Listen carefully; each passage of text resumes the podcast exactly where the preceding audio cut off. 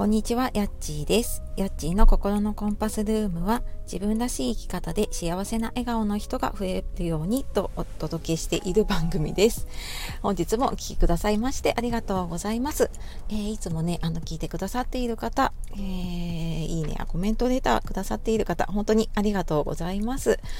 えー、日曜日になりましたが、え皆様いかがお過ごしでしょうか？ちょっと昨日はね、配信お休みをしていたんですけれども、まあ、ちょっとその昨日の話にも続くんですけれども、あの、情報の断捨離してますかっていう話をね、今日しようかなと思います。で、その前にちょっとお知らせなんですが、えー、もう10月終わりなんですけど、今月10月に入ってから、えー、公式 LINE を始めました。で、えっ、ー、と、以前のメルマガはちょっともう今日で最になるんですけれども、今後はあの公式 LINE の方で、え自分軸で行きたいとか自己肯定感をね、上げて自分に自信を持ちたいっていう方に向けて、ま、役立つ配信、えっ、ー、と、限定の音声配信とかも週に1回お届けしているので、えー、説明欄の方から見てみてください。で、えー、続いてですね、あの、時間の使い方、今月は無料の勉強会の方で、えーと、ママのための上手な時間の使い方っていうことで、えー、勉強会をやります。で、こちら、あの、いくつか日程が出ているので、こちらも説明欄の方から、えー、見てみてください。えー、ご都合のいい日で、ちょっと都合合わないなっていう方ね、ご連絡いただければ、調整させていただきます。で、えちょっと前置き長くなったんですけれども、え今日は情報の断捨離してますか？っていうことで、えー、ちょっと昨日私はプチデジタルデトックスをしていて、で、まあちょっとあの配信聞いたりとか、まあ自分自身のアウトプットとかも一旦ちょっとストップをして、えー、ちょっといろいろね見直しをしようと思って、第一日でした。まあ、あの、あとね、家族との時間にちょっとしっかりと向き合いたいなっていうのもあって、まあそんな感じで、ちょっと SNS は本当にちょっと調べたりとかね、何かっていうのを見たんですけれども、まあ、それ以外はあのほぼほぼ SNS は触らずあのちょこっとだけ夕方ぐらいからかなあの自分のアウトプットとしてね出したぐらいな感じでした。であの時々やっぱりすごく情報メタボというかうーんなんかもう情報が頭の中いっぱいになっているなってって感じていることがあってでそこでやっぱりあのなんとなくスマホを見てね SNS を見ていると、まあ、なんとなくこう情報が入ってきてで自分の中でなんとなく理解できた気になるっていうことが多くってなのでちょっと一旦自分の中で何が大事なのかなとかこの情報を本当に自分で活かせているのかなっていうのをちょっとまあ考えながらノートに書いたりしながらね整理をしていました。で、え、ー、と、インプットとアウトプットの割合って、あなたはどれぐらいの割合になってますか、えー、これ、あの、読んだことがね、ある方も多いかもしれないんですけど、樺沢志音先生の、えー、アウトプット大全かなとインプット大全もね両方合わせて読むとさらにあの理解が深まるんですけれどもその中で、うんと、やっぱり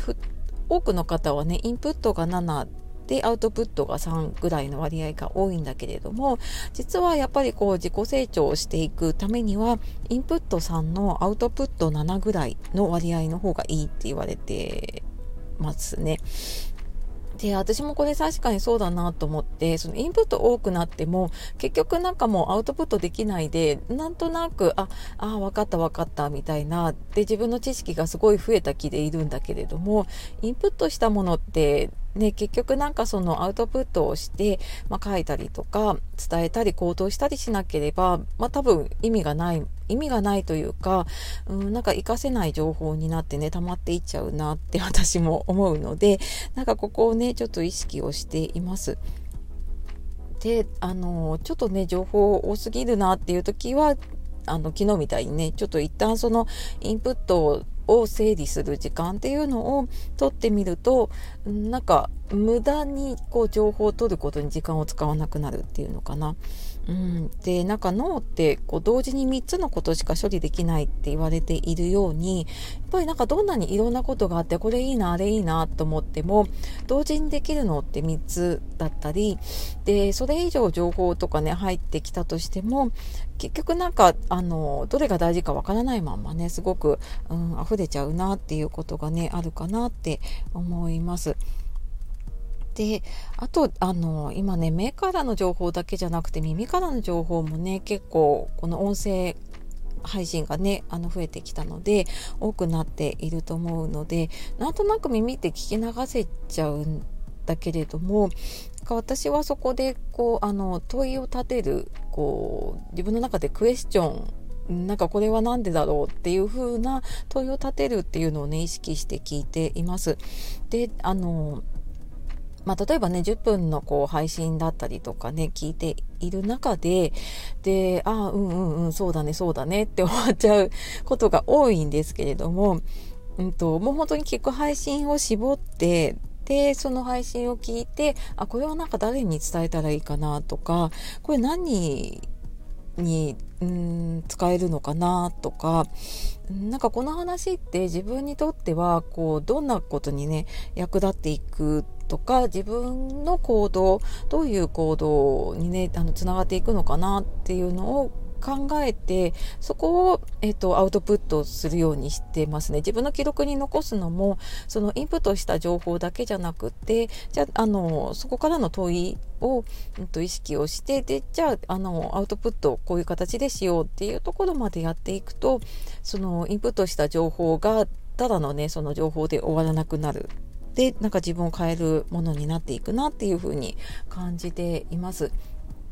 でただなんかやっぱり日々ねあのとにかくなんかこう情報を取らないと不安とかでなってしまうのって自分の中でこう足りてるものに気づいてないっていうこともねあったりすると思うのでなんかその辺はちょっと一旦こうじうん時間というか、まあ、情報の断捨離とかをねしていくといいのかなって思います。はいで、えーと、この辺の中自分のやることやらないことの優先順位を決めるのとかも、えー、11月勉強会の中でねそれはなんか時間なんですけれども、まあ、あの断捨離のやり方って多分同じだと思うのでちょっと情報を取りすぎてるなとかここに時間使いすぎてるなっていう方いたら是非あの勉強会の方もねリンクの方から見てみてください。はい。では、えー、今日も最後まで聞いてくださいましてありがとうございました。えー、素敵な一日をお過ごしください。さよなら。またね